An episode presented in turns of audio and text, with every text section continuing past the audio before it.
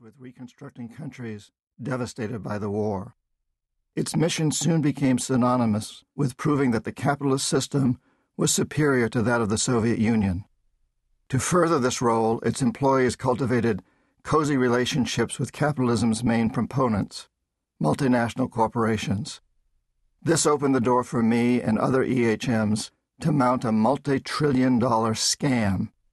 We channel funds from the bank and its sister organizations into schemes that appear to serve the poor while primarily benefiting a few wealthy people. Under the most common of these, we would identify a developing country that possessed resources our corporations coveted, such as oil, arrange a huge loan for that country, and then direct most of the money to our own engineering and construction companies, and a few collaborators in the developing country. Infrastructure projects, such as power plants, airports, and industrial parks, sprang up. However, they seldom helped the poor, who were not connected to electrical grids, never used airports, and lacked the skills required for employment in industrial parks. At some point, we EHMs returned to the indebted country and demanded our pound of flesh cheap oil, votes on critical United Nations issues, or troops to support ours someplace in the world, like Iraq. In my talks, I often find it necessary to remind audiences of a point that seems obvious to me but is misunderstood by so many that the World Bank is not really a World Bank at all. It is, rather, a U.S. bank. Ditto its closest sibling, the IMF. Of the 24 directors on their boards, eight represent individual countries the United States, Japan, Germany, France, the United Kingdom, Saudi Arabia, China, and Russia. The rest of the 184 member countries share the other 16 directors.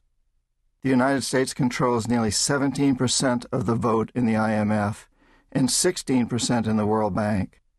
Japan is second with about 6% in the IMF and 8% in the bank, followed by Germany, the United Kingdom, and France, each with around 5%. The United States holds veto power over major decisions, and the President of the United States appoints the World Bank president.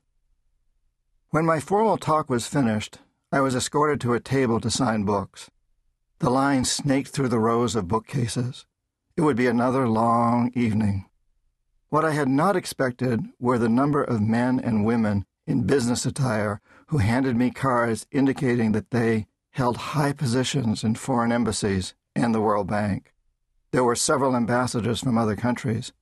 A couple of these asked me to sign books for their presidents as well as for themselves. The last people in line were four men. Two wore business suits and ties, and two who were much younger were dressed in blue jeans and polo shirts. The older men handed me their World Bank business cards. One of the younger men spoke up. Our fathers gave us permission to tell you this, he said. We've watched them go off to work every morning at the bank, dressed, he pointed at them, like this. But when protesters congregate here in Washington to demonstrate against the bank, our fathers join them. We watch them go incognito wearing old clothes, baseball caps, and sunglasses to support those people because they believe they, and you, are right. Both of the older men shook my hand vigorously. We need more whistleblowers like you, one of them said. Write another book, the other added. Include more of the details you presented tonight about what happened to the countries you worked in, all the damage done by people like us in the name of progress. Expose this empire. Spell out the truth behind places like Indonesia, where the statistics look so good and the realities so bad. And also give us hope. Offer our sons alternatives. Map out a way for them to do a better job. I promised him I would write such a book. Before we get into the main text of that book, I would like to examine a word he used empire. It has been bandied about in the press and classrooms and at local pubs for the last few years. But what exactly is an empire? Does America, with its magnificent Constitution, its Bill of Rights, its advocacy of democracy, really